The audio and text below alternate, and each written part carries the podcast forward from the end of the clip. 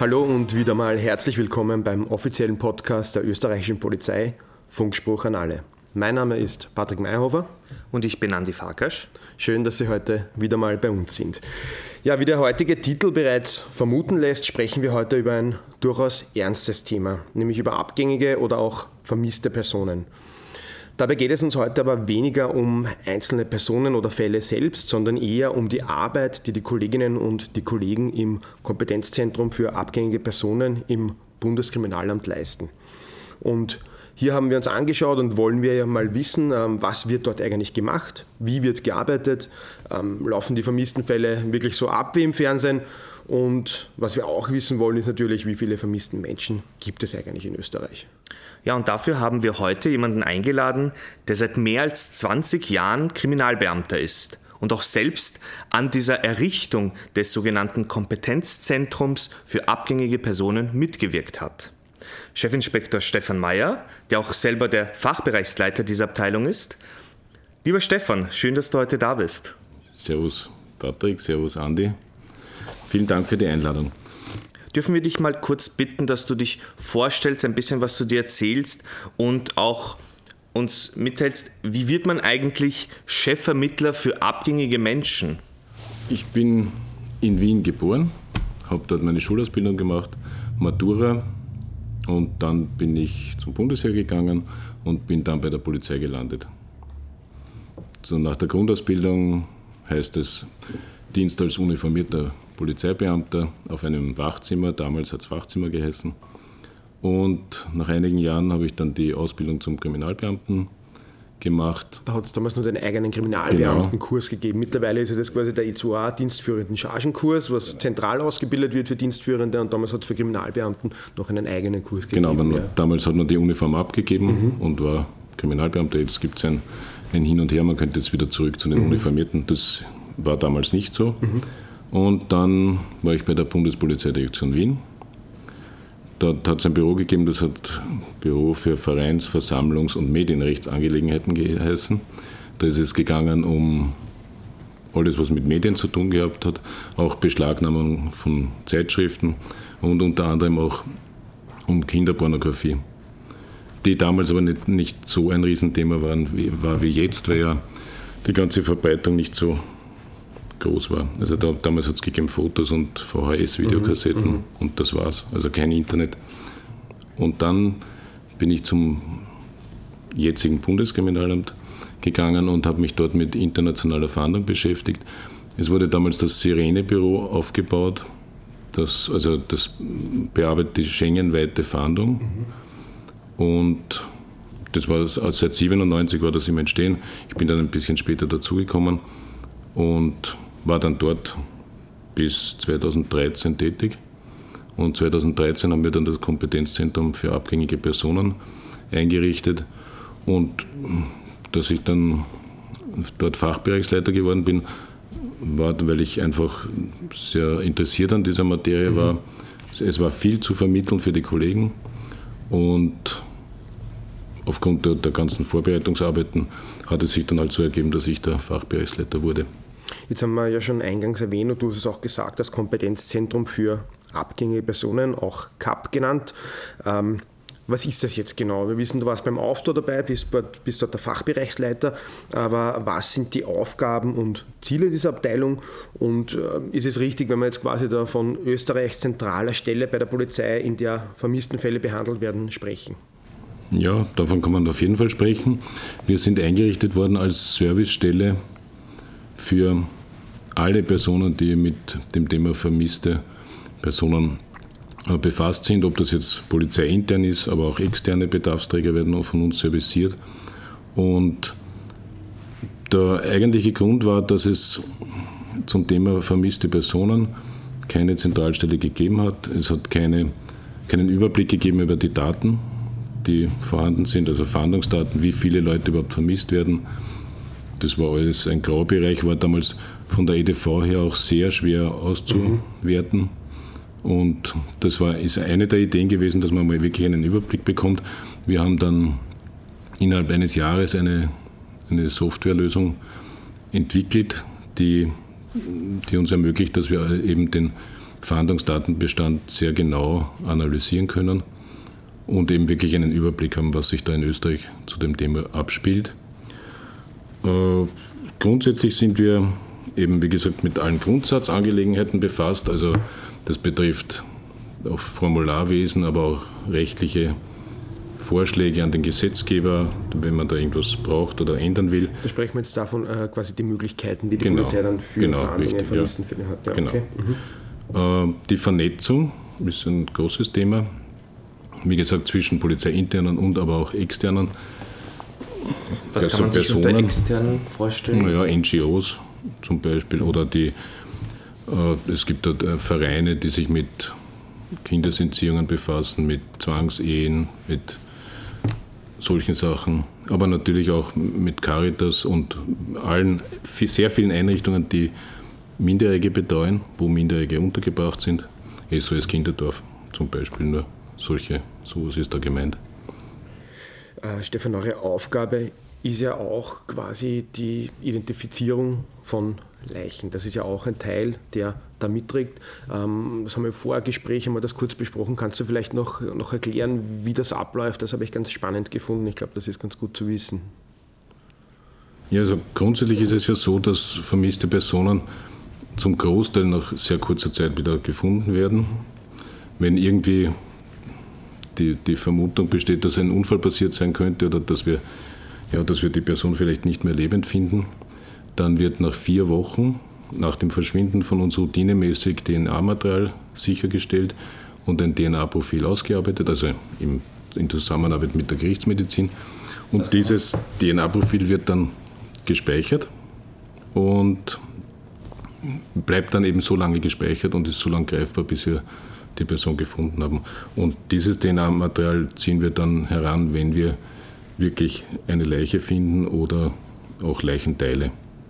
Das heißt, dieses äh, DNA-Material, das bekommt ihr dann einfach durch die äh, Privatgegenstände oder durch, äh, aus, der, aus dem Wohnraum, wo, wo die vermisste Person gelebt hat? Oder kommt ihr da über die Angehörigen ran an dieses Material?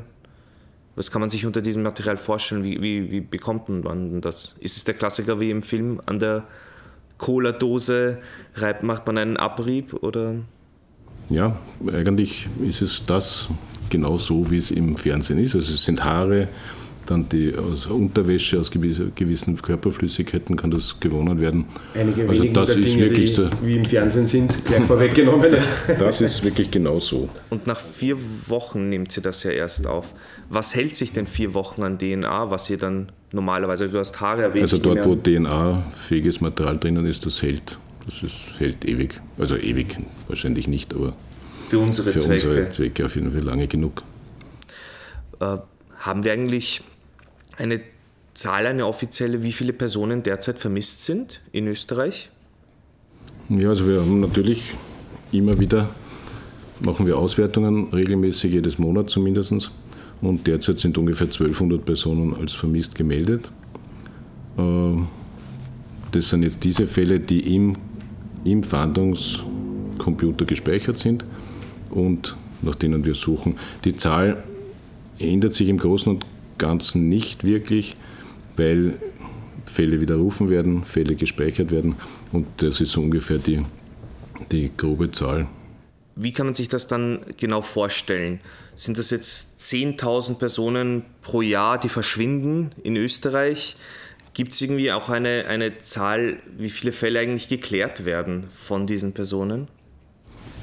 Ja, also die, die erste Zahl, die einmal relevant ist für uns als Polizei, ist die Anzahl der Anzeigen. Das sind so jährlich zwischen 10.000 und 12.000 Anzeigen, die gemeldet werden. Das heißt, da kommen Personen auf die Polizeiinspektion und melden eine Person als abgängig. Im Regelfall wird ein Abgängigkeitsfall sehr schnell gelöst. Also die meisten kommen selbstständig zurück, sehr viele werden aufgegriffen von der Polizei und somit bleiben nur sehr wenige Fälle wirklich länger gespeichert. Und gespeichert sind eben ungefähr 1200 Fälle derzeit, die wir wirklich aktiv, also die wir suchen, die gespeichert sind. Und von den Anzeigen, das ist eine, hört sich sehr viel an, aber in Wahrheit lösen sich eben die meisten Fälle sehr schnell wieder auf. Was sind die Klassiker jetzt vor allem von den Fällen, die sich sehr schnell auflösen, die die nur wenige Tage eigentlich abgängig sind und dann eh wieder gefunden werden oder selber zurückkommen? Gibt es da so einen Klassiker? Ja, die Hauptgruppe an vermissten Personen sind Minderjährige, die aus Betreuungseinrichtungen abgängig sind. Das heißt, die halten sich mehr oder weniger nicht an die Hausordnung, kommen nicht wie vereinbart nach Hause und die Sozialpädagogen sind dann verpflichtet, eine Anzeige zu erstatten. Und das ist so der Klassiker, der schon einiges an Arbeit hervorruft, aber da wird am Abend die Anzeige erstattet und am nächsten Tag in der Früh ist das Kind im Regelfall wieder da. Oder man weiß ja auch genau, wo, die, wo sich die Kinder vielleicht herumtreiben oder ob sie bei einem Bekannten sind und dort kann man dann die Polizei dorthin fahren und das überprüfen. Also das sind die, und das sind die Fälle, die eigentlich am meisten vorkommen. Und das heißt, die wirkliche Kern, wie du gesagt hast, circa 1200 Personen sind wirklich die, die dann auch durch euch im Bundeskriminalamt dann. Das sind, das sind die Fälle, die gespeichert sind als abgängig. Und wie gesagt, ein gewisser Teil ändert sich immer wieder, weil ja widerrufen wird und wieder neu ausgeschrieben wird. Und was natürlich dazu kommt, was die Zahl immer ein bisschen vielleicht ansteigen lässt, ist, dass diese Fälle gespeichert bleiben. Das heißt, die Fälle reichen zurück bis ins vorige Jahrhundert, also bis ins 64er Jahr. Das ist der momentan älteste Fall, der gespeichert ist. Und wenn man sich jetzt vorstellt, das sind einmal 40 Jahre im letzten Jahrhundert, jetzt schon wieder 20 Jahre dazu. Also da reden wir von wirklich einer langen Zeitspanne. Und nachdem diese alten Fälle auch gespeichert bleiben, bis sie gelöst sind, ist natürlich eine fixe Zahl einmal vorgegeben und die aktuellen Fälle, die ändern sich immer wieder, weil eben angezeigt, widerrufen und so weiter. Ähm, kann man jetzt irgendwie das, das beziffern, was man sagen kann, äh, in einem Jahr bleiben so oder so viele Fälle ungelöst im etwa im Durchschnitt oder kommen da neu dazu? Gibt es da eine Zahl oder kann man da irgendwas nennen in die Richtung? Ja, also langfristig gesehen äh, bleiben von den 10.000 bis 12.000 Anzeigen so fünf bis zehn Fälle im Jahr so ungelöst. Okay, ja. Ja. Mhm. Ist natürlich, es ist für den, von der Zahl her sehr wenig. Für die Angehörigen ist es natürlich, ja, natürlich ein Wahnsinn, ganz, Frage. ganz schrecklich. Aber mehr bleiben nicht offen. Jetzt ist es so, Stefan, man hört ja in, in Filmen oder im Fernsehen immer wieder, dass es diese unterschiedlichen Fristen gibt. Ähm, bis man eine Person vermisst melden kann.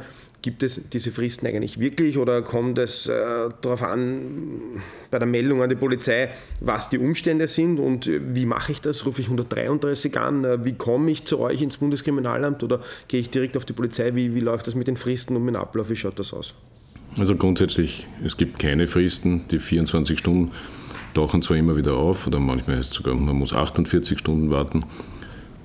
Das ist nicht der Fall und ist ja auch, wenn man sich überlegt, nachvollziehbar, weil wenn etwas passiert ist, dann ist es ja ein wenig kontraproduktiv, wenn man 24 Stunden wartet und erst dann was unternimmt. Glaube ich aber eine wesentliche Information, weil ich glaube, dass der Irrglaube sehr groß auch in Österreich ja. besteht, dass es gewisse Fristen geben muss. Das heißt, wenn eine Person abgängig ist, kommt es nicht darauf an, wie viele Stunden die abgängig ist, sondern auf die Situation. Genau, ganz genau. Und zwar wirklich, es kommt auf die Situation an natürlich, ne? das ist klar. Wir haben auch Fälle, wo, wo Anzeigen erstattet werden, dass man eine Person schon ein Jahr nicht mehr gesehen hat. Das kommt auch vor, dann die wären dann natürlich nicht so dringend zu bearbeiten. Also da schauen die Maßnahmen natürlich ganz anders aus, als wenn einem Eltern auf die Polizeiinspektion kommen und sagen, das Kind ist von der Schule nicht heimgekommen.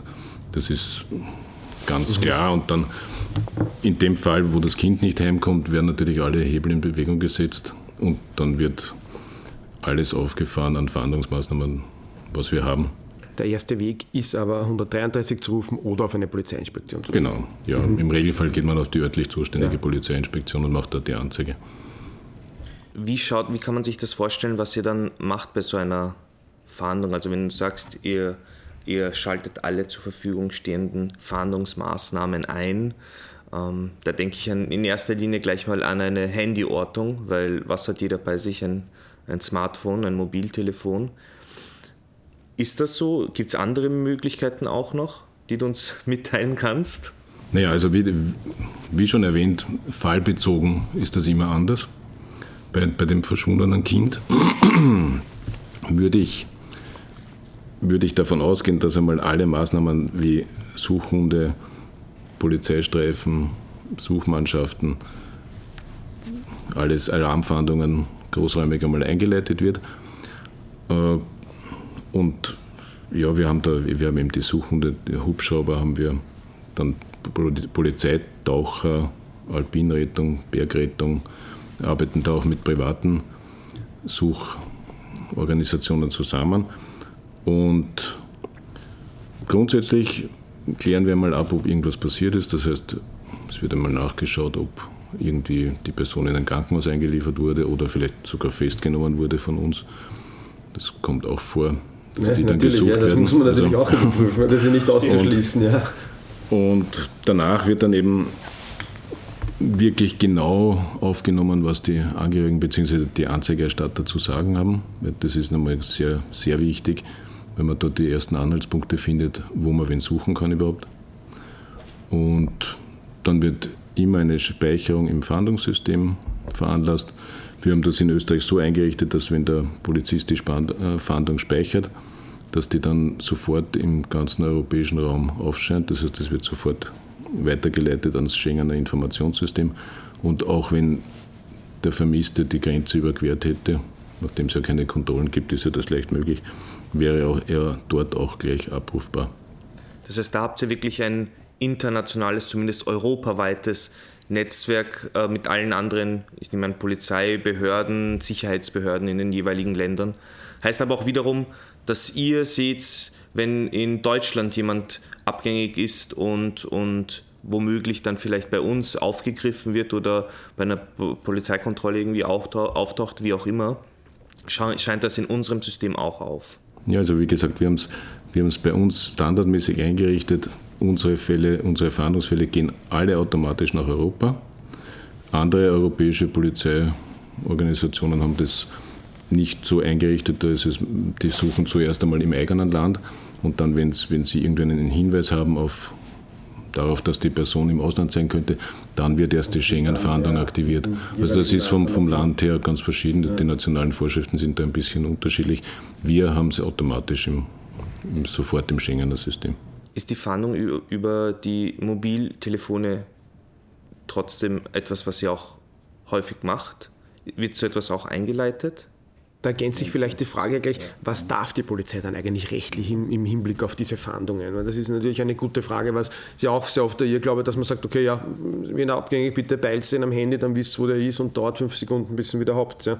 Also das ist ja auch oft ein bisschen, so einfach ist es ja nicht, oder? So, das ist genau nicht so einfach, das ist völlig richtig. Also gerade die Handypeilung ist, wenn ich zum Beispiel an, an alpines Gelände denke, ist es dort sehr schwierig und wenn man dann einen Suchumkreis hat von ein, zwei Kilometern, dann kann man sich vorstellen, dass dort ein Handy zu suchen schon sehr kompliziert ist. Und nebenbei ist es natürlich auch so, dass wenn man das Handy findet, heißt es noch lange nicht, dass man die Person findet. Ne? Das ist natürlich also auch zu kann, bedenken. Die kann ja, das verloren das haben. Also das kommt auch immer wieder vor, dass man dann das Handy finden, aber die Person doch nicht mehr dort, dort ist. Und ansonsten haben wir eigentlich keine Zwangsmaßnahmen, so wie in einem Strafverfahren, wenn einmal ein Anfangsverdacht auf ein Gewaltverbrechen oder so vorliegt. Das haben wir nicht. Wir können sehr genau ermitteln. Wir können allen Hinweisen nachgehen. Wir haben eben die Möglichkeit, an die Öffentlichkeit zu gehen. Die Speicherung im System, im europaweiten, auch weltweit natürlich. Und ja, es ist dann, bis wir zum Beispiel genaue Hinweise auf ein Gewaltverbrechen haben, sind unsere Maßnahmen schon relativ eingeschränkt. Wenn sich dann ergibt, dass da ein Gewaltverbrechen oder irgendeine Straftat, Straftat vorliegt, dann liegt ein Anfangsverdacht vor und dann haben wir auch die ganzen Maßnahmen zur Verfügung, auch Zwangsmaßnahmen, die in jedem gerichtlichen Verfahren möglich sind. Okay, das ist natürlich äh, sehr interessant auch zu hören in dieser Form. Stefan, jetzt haben wir sehr viel über das gesprochen, wie es abläuft. Fassen wir vielleicht noch einmal kurz zusammen, skizzieren wir vielleicht mal kurz ein, ein Fallbeispiel. Denken wir an die Worst-Case-Vorstellung von Eltern zum Beispiel, ein Kind kommt nicht von der Schule nach Hause oder vom Spielen bei Freunden nach Hause. Was ist der Ablauf? Wie, wie, wie funktioniert diese Kette dann? Kannst du uns das kurz nochmal zusammenfassen? Ja, natürlich. Also wenn die Eltern auf, wenn so ein Fall vorlege, dass ein Kind nicht heimkommt, dann, wie gesagt, dann haben wir natürlich den Auftrag, da möglichst schnell was zu unternehmen und werden da auch mit allen zur Verfügung stehenden Mitteln tätig. Was da natürlich auch eine Rolle spielt, ist, dass man auch mit den Eltern abklärt, wo das Kind sein könnte, dass man vielleicht die, die Mitschüler, die Eltern der Mitschüler mal kontaktiert, ob, ob, das Kind irgendwo mitgegangen ja. ist. Kommt natürlich auch vor. Und ja, also da versucht man halt natürlich alles schnellstmöglich in die Wege zu leiten und man kann aber relativ beruhigt sein. Es kommt eigentlich nicht vor, dass ein Kind wirklich dauerhaft verschwindet, sondern es ist meistens, dann hat sie sich irgendwo verspätet oder ist woanders mitgegangen, also mit einem anderen Mitschüler. Also auch diese Fälle klären sich im Regelfall sehr gut auf. Und wenn jetzt irgendwie Hinweise darauf wären, dass das Kind irgendwie in einen, einen Lieferwagen gezerrt worden ist oder sonst das was. Das ist ja genau diese dann, bekannte Das ist ja die Befürchtung. Ja, genau. Dann ist die, die Öffentlichkeit im Prinzip jetzt schon so sensibilisiert, dass das sofort bemerkt wird. Mhm. Wir haben dann auch sofort die, die Medien auf unserer Seite. Also das ist überhaupt kein Problem. Das wird dann sehr schnell verbreitet und das war ja auch vor kurzem ist ein Fall in Wien da und Niederösterreich, wo da, wo da irgendwie ein Mann Kinder angesprochen hätte. Mhm, genau, das wollte ich nämlich auch fragen, weil man ja medial das ist, Und das ist liest. sofort in den Medien und, und ja. dann muss man halt schon sensibel sein. Die Lehrer sind sowieso sehr bedacht darauf, dass sie das alles im Blick haben. Und mit den Kindern sollte man natürlich auch darüber reden, dass es sowas gibt. Mhm. Also die verstehen das im Prinzip, man kann es reden und was auch sehr wichtig ist, ist, dass die Kinder auch diese Wahrnehmungen weitergeben an die Eltern. Dass sie auch eben sagen, da war irgendwas. Aber das ist jetzt nichts, was wirklich vorkommt bei uns in Österreich. Aber zumindest auf jeden Fall nicht tabuisieren oder so, dieses Thema. Und wahrscheinlich ist auch sehr wichtig eigentlich für die Eltern, dass sie ein, ein gutes Wissen darüber haben, wie der Schulweg hin und zurück von dem Kind ist. Dass vor allem, wenn dann so eine Verhandlung eingeleitet wird, dass man sich an diesem Weg mal orientieren kann, ob dort irgendetwas zu finden wäre, ob man dort irgendwelche Hinweise sieht. Ja, natürlich. Man muss nicht immer ein, ein Verbrechen dahinter vermuten. Also es passieren mhm. Unfälle, leider sehr viele, die eigentlich oft die Ursache sind für vermissten Fälle. Okay, doch. Ja. Okay. Also es kann durchaus auch sein bei, bei einem Kind, das einfach irgendein Unfall also die, passiert ist. Die Informationen zusammengefasst jetzt, du sagst auch, weil du hast es ja vorher im Gespräch so kurz erwähnt, also dieses Horrorszenario, was wir ja leider in Österreich auch kennen, ähm, mit Kind in den Lieferwagen zerren, das äh, kommt de facto so gut wie nicht vor. Da haben wir auch statistisch-polizeilich jetzt in den letzten Jahren dann quasi nicht mehr gehabt, sagst du. Ja, das stimmt, ja. Kann man so sagen. Wir wollen es nicht verschreien, aber. Ja, das schließt natürlich nicht aus, das, was passiert und dass man nicht vorsichtig ist. Aber es geht natürlich auch um Fakten und um Mythen, diese entsprechend auch anzusprechen und, und die Wahrheit. Wie gesagt, man, also auch. aufmerksam zu sein, ja. darauf aufzupassen, das ist auf gar keinen Fall ein Fehler. Kann, es könnte ja immer wieder passieren. Aber es ist in den letzten Jahren nichts passiert in der Richtung. Ich glaube aber auch sehr wichtige Tipps jetzt auch für Eltern oder genau. werdende Eltern dann natürlich ähm, diese Dinge, die du angesprochen hast, mit den Kindern darüber sprechen, dass das Thema auf alle Fälle nicht, nicht über Angst erzeugen, aber natürlich auf alle Fälle eine Wahrnehmung kreieren und, und das Und wenn ich mich erinnere an, an meine Kinder, also bei uns war immer das Thema keine Zuckerl nehmen von mhm. irgendwem, das hat es eigentlich immer gegeben. Ja, also stimmt, das, das ja. war ja. Das, das, ist eigentlich was, was man den Kindern mitgibt. Man geht nicht mit mit wem man lässt sich nichts schenken. Keine das Spielkonsolen ist, das oder ähnliches. Eigentlich, das ist ganz unverändert. Ja, und, ja. und natürlich, das Böse ist immer und überall irgendwie, also passieren kann immer was. Ne? Also, genau, also das eine ist, schließt das gesagt, andere nicht aus. es ist nicht so wie Amerika zum Beispiel, da ist die Lage ganz anders. Ne? Die haben da wirklich viel Kindesentführungen und so. Und also da schaut das ganz anders aus. Ne? Mhm. Das ist bei uns nicht so. Zum Glück. Wie lange sucht ihr denn tatsächlich nach vermissten Personen? Gibt es einen Punkt, wo man wie im Film dann sagt, die Suche ist eingestellt? Grundsätzlich, also habe ich schon erwähnt, fallbezogen sind die Suchmaßnahmen natürlich unterschiedlich. Ich denke jetzt an einen, einen Bergunfall, wo man ungefähr weiß, wo die Person zuletzt war. Da wird dann gesucht von Profis, Alpinrettung, Bergrettung, Alpinpolizei. Und die suchen dann das sehr systematisch ab. Und natürlich ist dann irgendwann der Zeitpunkt, wo diesen, diese aktive Suche eingestellt wird. Das ist ganz klar, geht auch nicht vom Personalaufwand her. Und ist natürlich, da muss man sich auf die Profis verlassen, auch eine Frage des Wetters zum Beispiel. Ne? Also es, solche Unfälle passieren sehr oft bei einer sehr schlechten Wetterlage und da ist eine Suche oft gar nicht möglich. Die Kollegen versuchen natürlich so lange wie möglich zu suchen und so intensiv zu suchen, wie es geht und auch so systematisch, wie es geht. Also das ist schon sehr, da wird schon sehr genau geschaut, aber das kann man nicht ewig aufrechterhalten. Also das, und dann, dann ist natürlich auch eine Frage, wie lange man ausgeht davon, dass die Person am Leben ist. Das, das sind halt harte Fakten, aber da ist natürlich schon ein Ende erreicht. Und bei, bei Fällen, wo nicht unbedingt ein Unfall geschehen vorliegt, wird ja ermittelt und die Ermittlungen hören im Prinzip nicht auf. Also das ist, werden vielleicht passiert, aber wir evaluieren und schauen dann auch alte Fälle wieder an. Genau, das wollte ich gerade sagen, weil die Suche eingestellt ist eigentlich ein falscher Terminus. Das gibt es so de facto nicht, weil selbst wenn die Person noch abgängig ist, ist sie ja gespeichert und im Zuge von Personskontrollen oder sonstigen ja, wird dann auch immer gefahndet und wenn die Person wo aufscheint, dann weiß man ja, dass es sich um einen abgängigen Menschen handelt. Insofern Suche eingestellt, so quasi ähm, Maßnahmen werden vielleicht reduziert mit der Zeit. Man ja, muss man eben unterscheiden. Genau, aktiv, genau, also eine Suche, also, ja, wie, wie beschrieben, mhm. irgendwo im Gelände oder die, eine Ermittlung, die eigentlich nicht endet. Da hast du ja auch die, eure Datenbank erwähnt, die seit 1964, falls ich vorhin richtig zugehört habe, äh, besteht. Das ist der älteste Fall, der dort gespeichert ist. Was war, was, was war das für ein Fall eigentlich, der erste? Ja, also da, die Informationen, die es noch gibt, das betrifft einen Fall in Zell am See, wo man davon ausgeht, dass ein Mann ertrunken ist und den hat man halt nicht gefunden und somit bleibt er gespeichert. Also genaue Details sind da nicht mehr bekannt, aber es ist die Vermutung eben sehr stark, dass er da mit einem Boot hinausgefahren wäre und dann dort ertrunken ist.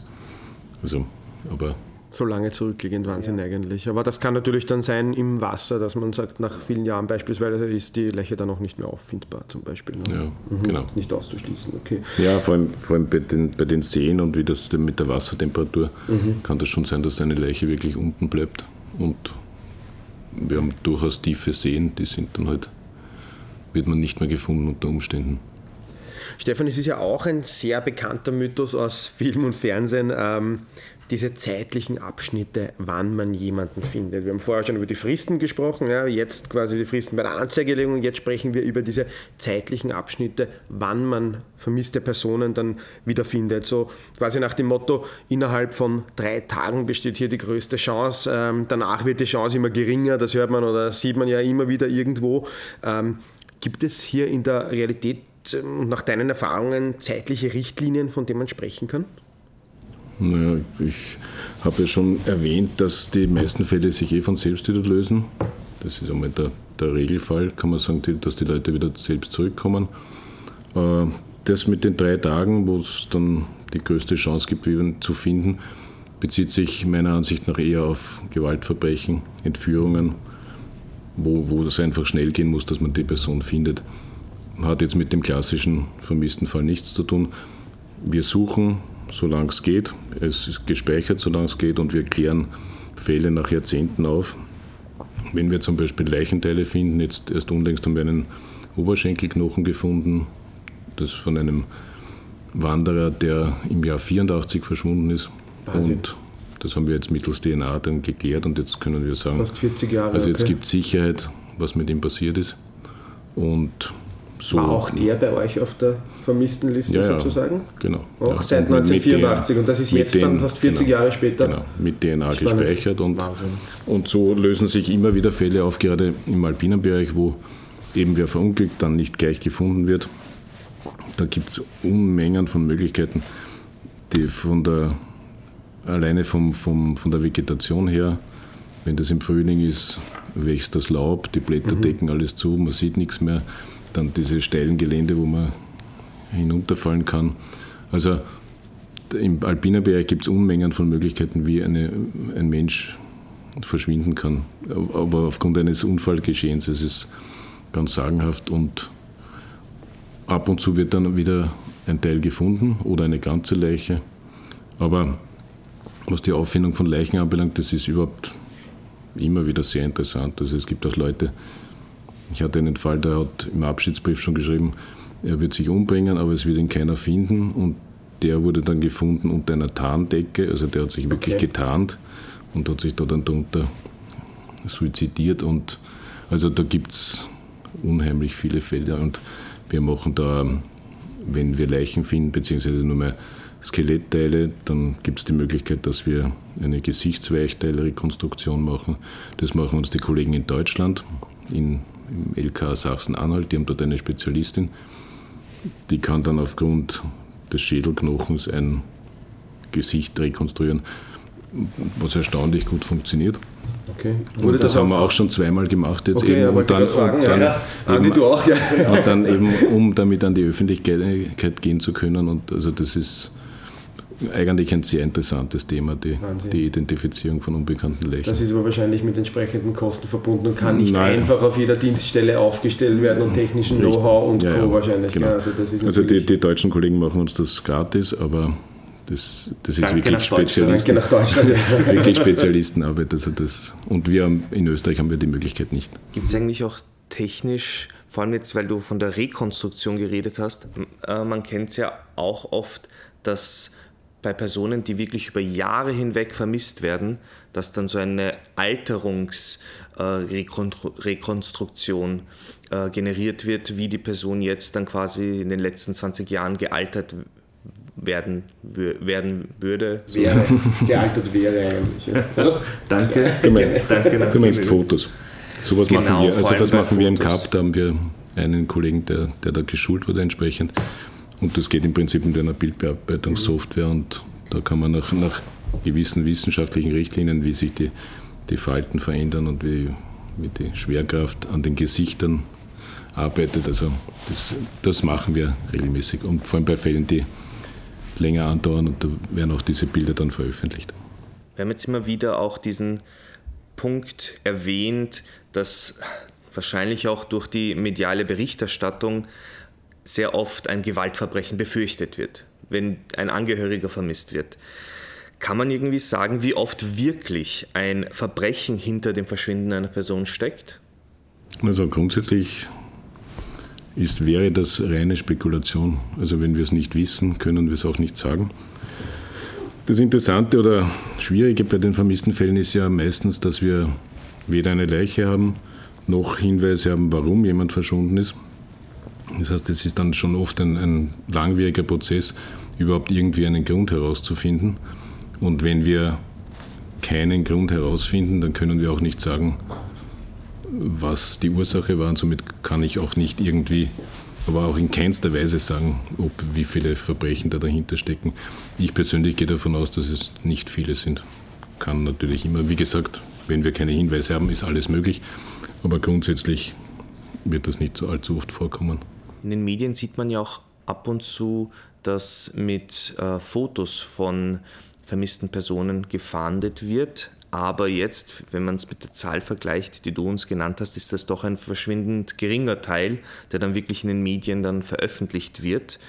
Äh, wie wird danach entschieden und wann entsch äh, äh, nimmt die Polizei diese Maßnahme eigentlich, dass man mit Lichtbildveröffentlichungen nach vermissten Personen fahndet. Ja, also im Gegensatz zu Privatpersonen ist die Polizei natürlich an rechtliche Gegebenheiten gebunden. Das heißt, wir können nicht jeden veröffentlichen, den wir wollen. Und da gibt es genaue Richtlinien. Also bei den minderjährigen Personen, wenn da eine vermisst wird, müssen die Obsorgeberechtigten zustimmen. Und bei einer erwachsenen Person der Erwachsenenvertreter oder ein Abwesenheitskurator, der wird vom Gericht eingesetzt wenn eine Person längere Zeit abwesend ist, wird er eben bestellt und der kann dann einer solchen Veröffentlichung zustimmen. Und grundsätzlich finde ich das auch ganz in Ordnung so. Es ist also jeden zu veröffentlichen, finde ich nicht unbedingt angebracht. Ist natürlich auch immer eine Frage der Situation, ob es Sinn macht, äh, jemand wie Lichtbild zu veröffentlichen, die Umstände und Co. natürlich. Und war auch okay, jetzt kennen wir auch hier die, die gesetzlichen Bedingungen dazu. Äh, Stefan, wie ist es jetzt, an wen kann man sich beispielsweise wenden, wenn man jetzt äh, unterwegs ist, man hat so ein Bild in der Zeitung gesehen und sieht jetzt jemanden am Praterstern, am Westbahnhof, sonst irgendwo. Ähm, wo rufe ich dann an? Wie mache ich das? Also wenn du jetzt sagst am Praterstern, dann würde ich auf eine PI gehen, auf eine naheliegende. Aber grundsätzlich ist der Notruf immer eine gute Wahl. Okay, also 133 kann man, kann man auch in Kann man machen. Oder beim Bundeskriminalamt gibt es den Single Point of Contact. Der ist per E-Mail erreichbar über bundeskriminalamt.at und ja, oder auch telefonisch. Das ist alles, findet man alles im Internet auch. Aber der Notruf ist ganz okay. Nach Personen wird ja auch äh, über die sozialen Medien mittlerweile oft, wobei oft ein wahrscheinlich dehnbarer Begriff ist, äh, gesucht weil es einfach rasch geht, dass die Leute Beiträge schnell teilen. Und das heißt, eine Suche kann sich da eigentlich wie ein Lauffeuer dann verbreiten.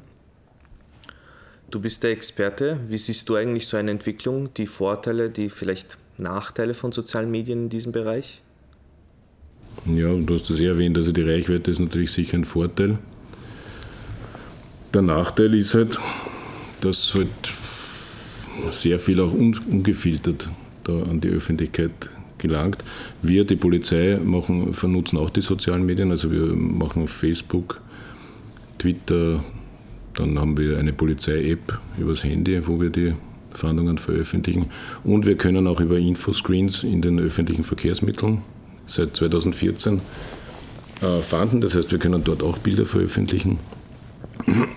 Die, und die Veröffentlichung durch Privatpersonen hat halt den Nachteil, dass sie überhaupt nicht geregelt ist. Das heißt, es gibt da keine, auch keine Kommunikation mit den zuständigen Polizeibeamtinnen und Beamten, äh, ob nicht der Fall schon gelöst ist. Also wir haben Fälle, die gepostet werden, obwohl die Person schon zu Hause ist, okay. obwohl schon Kontakt besteht zu den vermissten Personen. Also als du umdenkst, ein, ein Bärchen, das in Deutschland unterwegs war, die waren halt dort unterwegs, die Verwandten haben es auch dann bald einmal gewusst, waren in telefonischem Kontakt.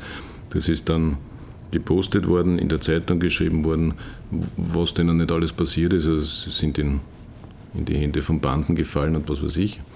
Und das war alles zu einem Zeitpunkt, wo eigentlich schon die Sache schon lange erledigt war. Und das ist natürlich, also das finde ich schon sehr kontraproduktiv, beziehungsweise auch für die, für die, die da veröffentlicht werden, wirklich unangenehm. Mhm. Okay, es ist nämlich, ähm, wir haben auch in der Vorrecherche, Daniel und ich, ein bisschen geschaut natürlich und sind ein paar Dinge aufgefallen, auch speziell im internationalen Aspekt. Das hat in Italien vor, vor zwei Jahren bei einem römischen Fußballclub, bei der AS Roma, hat es ähm, immer wieder Veröffentlichungen gegeben von neuen Transfers, von neuen Spielern. Und das war so mehr oder weniger im Splitscreen eingeblendet. Auf der einen Seite der neue Spieler und auf der anderen Seite sind aber immer wieder auch ähm, vermisste Kinder dann eingeblendet worden. Und das hat dann insgesamt bei ähm, 72 Videos haben das, äh, hat das 11 Millionen Menschen erreicht und 109 vermisste Kinder in, in, in, ganz Europa, USA, Südamerika und Afrika wurden hier gezeigt und da konnten dann auch sechs dieser Kinder wirklich wieder aufgefunden werden. Und wir haben dann noch ein bisschen nachgelesen und sind dann eigentlich auch draufgekommen, der Ursprung dieser Aktion hat es schon im Jahr 1993 gegeben und zwar bei dem Lied Runaway Train von der Band Soul Asylum sind damals auch vermisste Kinder gezeigt worden und da sind 21 davon auch wieder aufgefunden worden. War natürlich jetzt damals in den 90er Jahren, man hat hier eine andere Möglichkeit gehabt, aber ähm, grundsätzlich die Thematik mit den vermissten Kindern ähm, ist es auch so, dass in Österreich die größte Gruppe der vermissten Personen auch Kinder sind? Ja, das auf jeden Fall, also Kinder. Kinder sind unter 14, beziehungsweise Kinder, da versteht ja wahrscheinlich der Zuhörer auch, dass das wirklich kleine Kinder sind, noch im Volksschulalter. Also wir rechnen, Kinder sind bis 14 Jahre, dann sind es die Jugendlichen. Aber natürlich, diese minderjährigen Personen unter 18 sind die, die am meisten vermisst gemeldet werden, und zwar genau die aus den Betreuungseinrichtungen, weil sich die eben nicht daran halten, an die an die Hausordnung und rechtzeitig heimkommen. Also das sind die meisten Fälle sind Standardfälle. Natürlich gibt es auch Fälle, wo sich, wo manche Suizidgedanken äußern und so weiter. Oder ja, die halt gerade in einer psychischen Ausnahmesituation sind. Das erkennen aber die Sozialpädagogen und dann wird natürlich auch entsprechend eingeschritten, beziehungsweise entsprechende Maßnahmen werden dann gesetzt. Das ist natürlich sehr wichtig. Also die persönliche Einschätzung ist sehr wichtig. Das ist auch wichtig, wenn andere, wenn jeder, bei jedem Menschen, der verschwindet. Also das ist einmal, dass das Umfeld einmal uns weiterhelfen kann. Was vermuten wir, was, wie geht es den Menschen? Was da und was in dem Bereich schwierig ist, ist natürlich, dass man, dass man als Polizist so weit kommt, dass die Angehörigen einem auch wirklich alles erzählen. Weil natürlich gerade familieninterne Streitigkeiten oder Probleme, ja, das sagt man natürlich nicht so gerne. Das, das das ist natürlich ein sehr sensibler. Bereich und da ist sehr wichtig, dass der Polizist einen guten Draht hat zu den Angehörigen. Es ist wahrscheinlich, es lässt sich jetzt auch aus meiner polizeilichen Erfahrung dann sehr oft in einem ersten Gespräch oder innerhalb von, von, von wenigen Stunden nach einigen ersten Gesprächen mit verschiedenen Personen schon ein bisschen ein Bild meistens abzeichnen. Gell? Es ist ja sehr selten der Fall, dass man sagt, okay, man redet jetzt mit, ähm, bei, gehen wir nochmal auf die Schulkinder zurück, man redet jetzt mit Klassenkolleginnen, äh, Kollegen, Lehrern, Eltern, Verwandten, ähm, dass sie da gar nichts in irgendeiner Richtung ergibt, ist ja eigentlich ganz selten, oder? Kannst du das so bestätigen?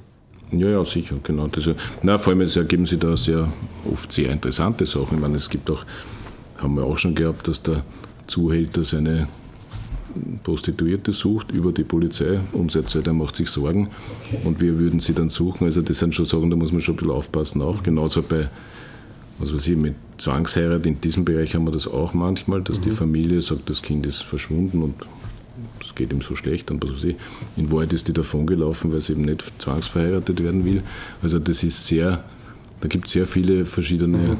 Möglichkeiten, Aspekte, was da ist. Und, und da wird die Polizei auch durchaus eingespannt, um eine Person wieder zu finden. Und da muss man schon sehr gut aufpassen.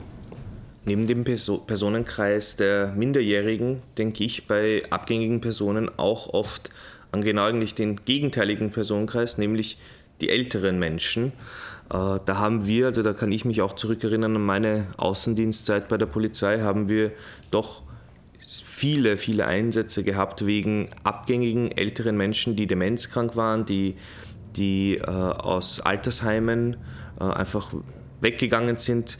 Ein konkreter Fall, wo, wo dann wirklich ein älterer Mann, den haben wir eigentlich dann durch, durch ganz Wien gesucht, weil er definitiv nicht in der Nähe seines Altersheims war und dann im Norden, im 19. wurde er dann aufgegriffen. Mhm. Äh, was habt ihr für Erfahrungen eigentlich mit den, mit den älteren Menschen, mit Demenzkranken, Abgängigen? Naja, die hauptsächliche Erfahrung ist, dass diese Fälle natürlich mehr werden.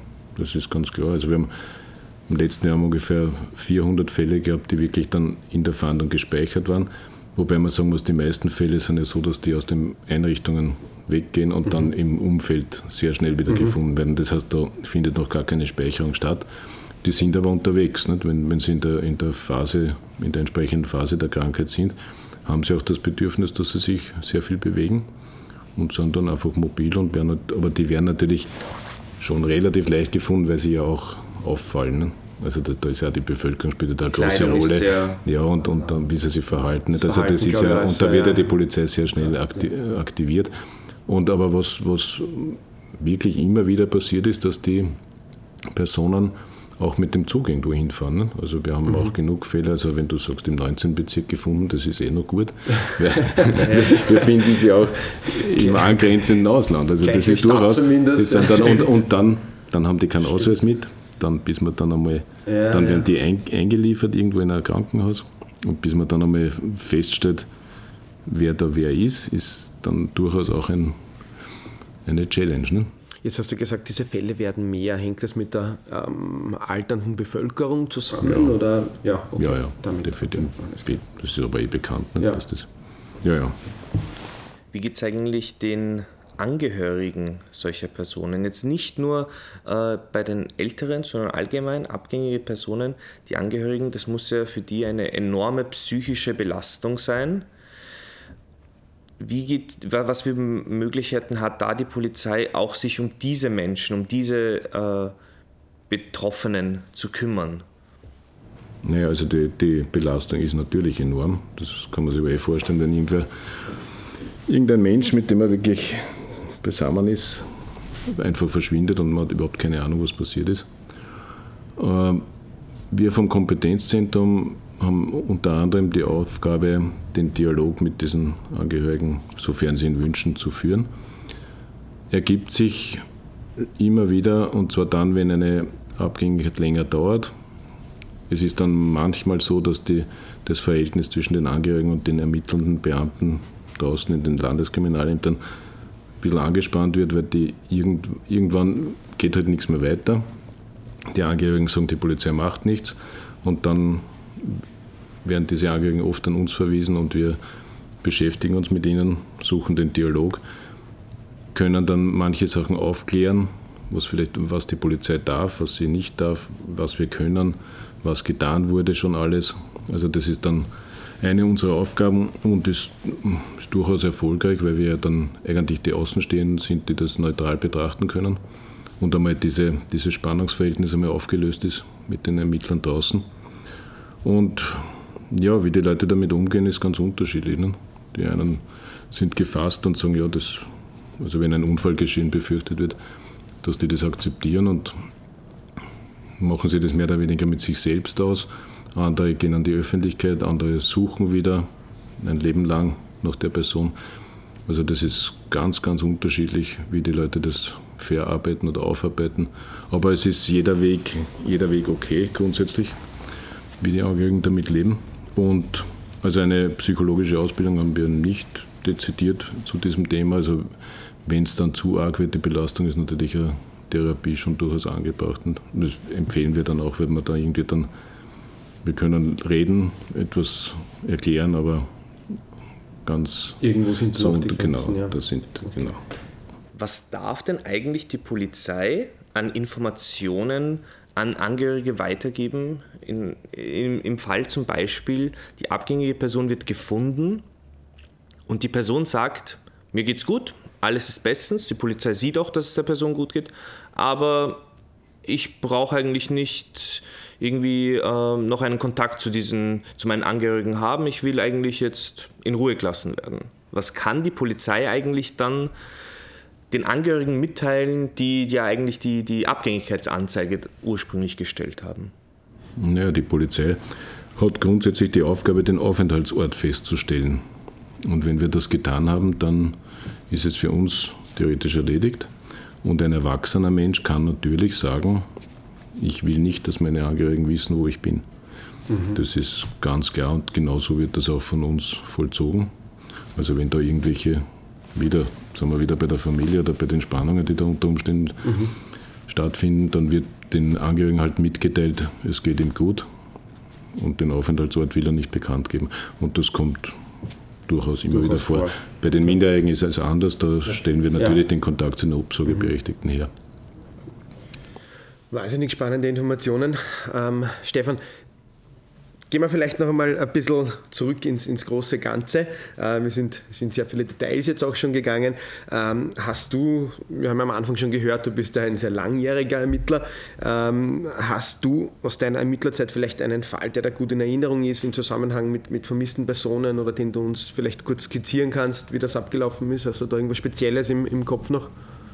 Ja, ein spezieller Fall mit einem Happy End war sicher die Geschichte von einem Autisten, der in Wien im November 2015 aus seiner Tagesstätte verschwunden ist. Also er hat beschlossen, er entfernt sich. Er war ein paar Monate vorher schon in Salzburg mit dem Zug, ist dort aufgegriffen worden. Ja, das und dann, war medial auch, ja, kann ich mir erinnern. Dann hat er, dann hat er halt beschlossen, er will weiter weg. Also es war, er war so in einer Phase quasi so ein bisschen pubertierend, wollte frei sein, Autisten sind dann auch so, die ziehen das auch durch. Also das ist auch diese Empathie gegenüber den Angehörigen, die gibt es dann nur sehr reduziert.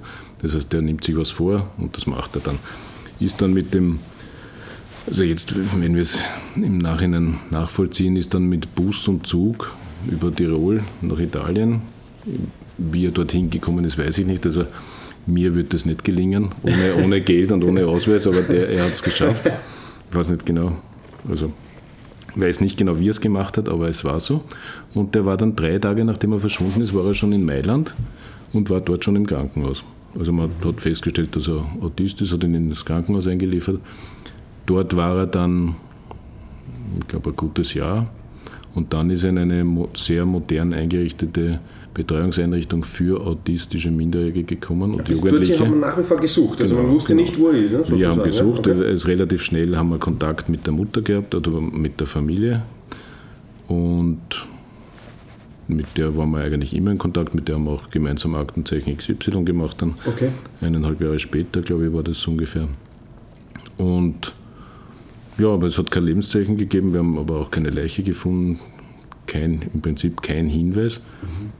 Was im Nachhinein nicht verwundert, weil er ja drei Tage später schon wieder von der Bildfläche weg war und im, im Krankenhaus war. Nicht? Das heißt, ja. hat ihn auch keiner. Wir haben dann zwar nach Aktenzeichen XY hunderte Sichtungen gesehen, mhm. bekommen dann, aber die haben alle natürlich nicht gestimmt, weil er da schon in der Zeit schon im Spital die war. Im Krankenhaus haben auch nicht gewusst, wer er ist, weil er keinen Ausweis genau, er hat, so hat gesagt, der ist der hat, ne? Andrea Gallo und ich glaube, das ist so eine Werbe, Werbeaufschrift irgendwo in Italien. Das hat er übernommen. Das Geburtsdatum hat er gleich, gleich gelassen, da hat er seines genommen. Und so ist er dann in Italien eigentlich mehr oder weniger registriert worden. Mit neuer Identität genau. sozusagen. Also, ja.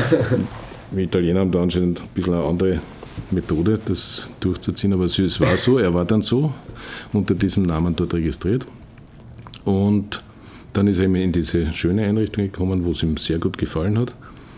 Und drei Jahre später, dann zu Weihnachten, hat sein Zimmerkollege gemeint, er will jetzt nach Hause zu seinen Angehörigen, also der Kollege da. Mhm. Und das hat unserem Vermissten nicht gefallen. Da hat er dann gesagt, na, allein im Zimmer will er auch nicht sein.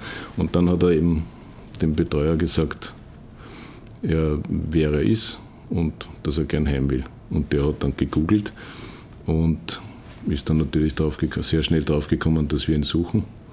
Weil ja das überall, das war überall verbreitet. Nicht? Also wir haben Aktenzeichen mhm. XY gemacht. Ja, in, Italien ja. in Italien haben sie eine ähnliche Sendung, da haben sie es in Italien gemacht. Wirklich? Also, aber das hat, das hat nicht zusammengefunden.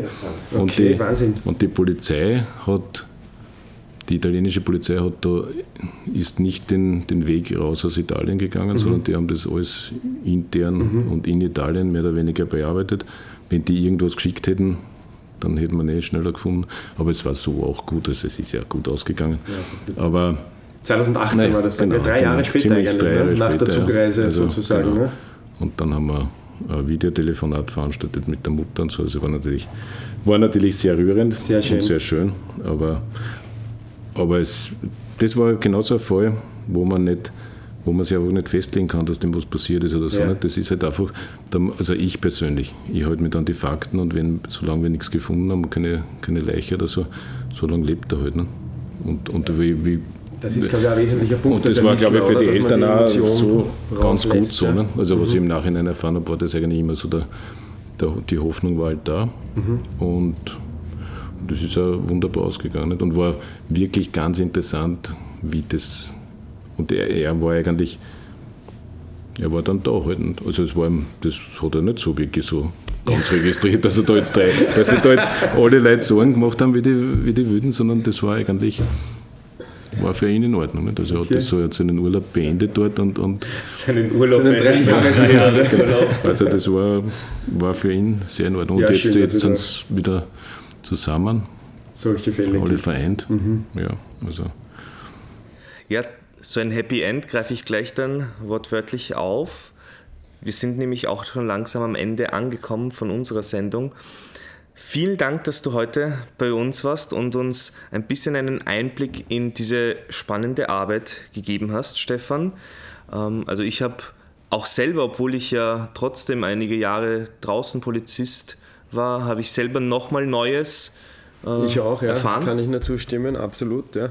Äh, ich glaube, ganz wichtig auch natürlich die Hinweise von dir, Stefan. Danke auch für, für Eltern oder Angehörige, dass man auch weiß, wie man vorgeht, äh, was zu tun ist, zu welcher Zeit. Und das sind, glaube ich, sehr wesentliche Punkte. Vielen Dank dafür. Und ja, liebe Zuhörerinnen, liebe Zuhörer, falls auch Sie sagen, die Polizei mit ihren vielen Aspekten, die wir ja jetzt schon allesamt oder einige davon im Podcast beleuchtet haben, das wäre auch was für mich, so können Sie sich die Informationen auf der Webseite www.polizeikarriere.gv.at holen. Ähm, wir würden uns sehr über Ihre Bewerbung freuen und suchen immer gute und motivierte Leute. Auch im Hinblick auf den Podcast bitten wir Sie, äh, uns gerne über Facebook, Instagram oder sonstige Kanäle unter dem Hashtag Funkspruch an alle einfach Fragen zukommen zu lassen und wir werden gegen Ende der ersten Staffel dann in einem QA, Fragen und Antwort Special dann versuchen, alles bestmöglich zu beantworten. Stefan, gerade du als Kriminalbeamter stellst normalerweise die Fragen. Heute drehen wir den Spieß mal um. Wir kommen zu unserem Verhör am Ende.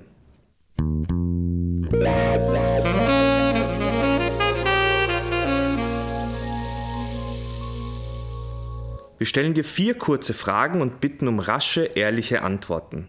Patrick und ich werden das abwechselnd machen und ich stelle den Anfang. Wie oft denkst du dir bei Filmen, wo nach vermissten Personen gesucht wird, äh, was für Blödsinn, was die da schon wieder zeigen? Also um ehrlich zu sein, das denke ich mir schon lange nicht mehr. In jungen Jahren ist mir das passiert ab und zu, aber inzwischen weiß ich, es ist Fernsehen die Kollegen im Fernsehen müssen den Fall schnell, lösen, haben eine Stunde Zeit oder so, eineinhalb. Also da muss man schon einiges vom Drehbuch her verändern. Und ich persönlich schaue mir es auch gar nicht so oft an, sondern ich bin eher so auf der skurrilen Seite. Also ich habe mit Kottern habe ich meine Fernsehkrimi-Karriere mehr oder weniger begonnen. Werden ihn nicht mehr alle kennen. Die Motivation. Aber jetzt gefällt mir diese, diese, eher diese ja. skurrilen Geschichten eigentlich besser, wo, man, wo, wo die Typen gezeigt werden oder das Lokalkolorit irgendwie passt und mhm. die, das, die sie nicht so ernst nehmen, weil die, die sie ganz ernst nehmen, haben halt mit der Polizeirealität auch nicht unbedingt was zu tun. Zweite Frage. Gibt es Fälle, die einen selbst nicht in Ruhe lassen, auch wenn sie über Jahre lang dann beispielsweise ungeklärt sind? Dich persönlich als Ermittler? Also ich habe keine schlaflosen Nächte, muss ich sagen. Es ist die Fälle, die noch offen sind, die versuchen wir zu klären. Und ja, es gibt ein paar Fälle. Also ich habe einen Fall, wo eine junge Ungarin bei Heiligen Blut am Großglockner ziemlich sicher bei einer Wanderung verunglückt ist. Und da bin ich mit der Schwester in Kontakt. Und grundsätzlich war das, wie gesagt, das Unfallgeschehen ist ziemlich gut dokumentiert. Man hat eine Videoaufnahme, wo sie auf den Berg geht und so weiter. Nur, nur wir haben die Leiche halt nicht gefunden. Und dann hat sich die, dann haben sich verschiedene Detektive gemeldet bei der Schwester und die haben dann begonnen, irgendwelche ganz wilden Geschichten mit Entführung und Sexsklavin und was weiß ich was alles mhm. bei der Schwester zu deponieren. Oh die hat Unmengen von Geld bezahlt und hat aber natürlich immer, ja, ist natürlich jetzt sehr verunsichert, was da mhm. wirklich sein könnte. Mhm. mhm. Und das sind so Sachen, die, an das denke ich öfter, weil die ist wirklich verzweifelt über die Jahre hinweg. Also das war, das war 2013 schon, also die, da schon zehn Jahre leidet die darunter und wird da ständig beeinflusst und wenn dann wieder Ruhe ist, dann kommt der nächste und will Geld. Also mhm. mhm. das sind schon, das sind eher so wie die Geschichten, die Fälle an sich. Ja, die bearbeitet man halt, aber das Drumherum ist manchmal schon sehr heftig. Ab wann würdest du dir eigentlich Sorgen machen, wenn eine angehörige Person nicht mehr auftaucht? Also käme darauf an, wer es ist. Wenn es ein Bekannter ist, den ich eh nur jede Woche einmal sehe, dann wird es weniger sein. Wenn es meine Tochter ist, die jeden Tag eigentlich heimkommen sollte, dann wird das natürlich schneller sein, beziehungsweise sofort. Also ich denke auch, die, die, die Angehörigen werden das sehr gut einschätzen können, was da, was da zu machen ist. Und ich kann eben nur empfehlen, dass man so schnell wie möglich zur Polizei geht. Wenn's, wenn man das Gefühl hat, es stimmt was nicht, dann so schnell wie möglich zur Polizei. Da kommen wir auch zur vierten und letzten Frage. Gibt es Tipps von deiner Seite, wie man einer Abgängigkeit vorbeugen kann, unter Anführungszeichen, speziell jetzt im Hinblick auf die Eltern? Ja, darüber reden, dass es das Mögliche sein kann, dass jemand das Kind anspricht, dass man nirgends mitgeht als Kind diese Sachen, die sind aber im Prinzip eh bekannt. Die haben Gültigkeit und, sozusagen. Genau, ja. Okay. Stefan, nochmal vielen Dank, dass du dir die Zeit genommen hast, uns über dieses Thema äh, äh, deine Einblicke zu gewähren. Ich möchte mich nochmal herzlich bedanken. Hat wirklich Spaß gemacht, war super interessant, Stefan. Vielen Dank fürs Kommen. Ja, ich bedanke mich auch für die Einladung. Dankeschön. Ja, liebe Zuhörerinnen und liebe Zuhörer, auch von unserer Seite Andi Fakasch. Dankeschön. Und meiner Wenigkeit Patrick Meyerhofer. Vielen Dank für Ihre Zeit und die Aufmerksamkeit und bis zum nächsten Mal beim offiziellen Polizeipodcast Funkspruch an alle.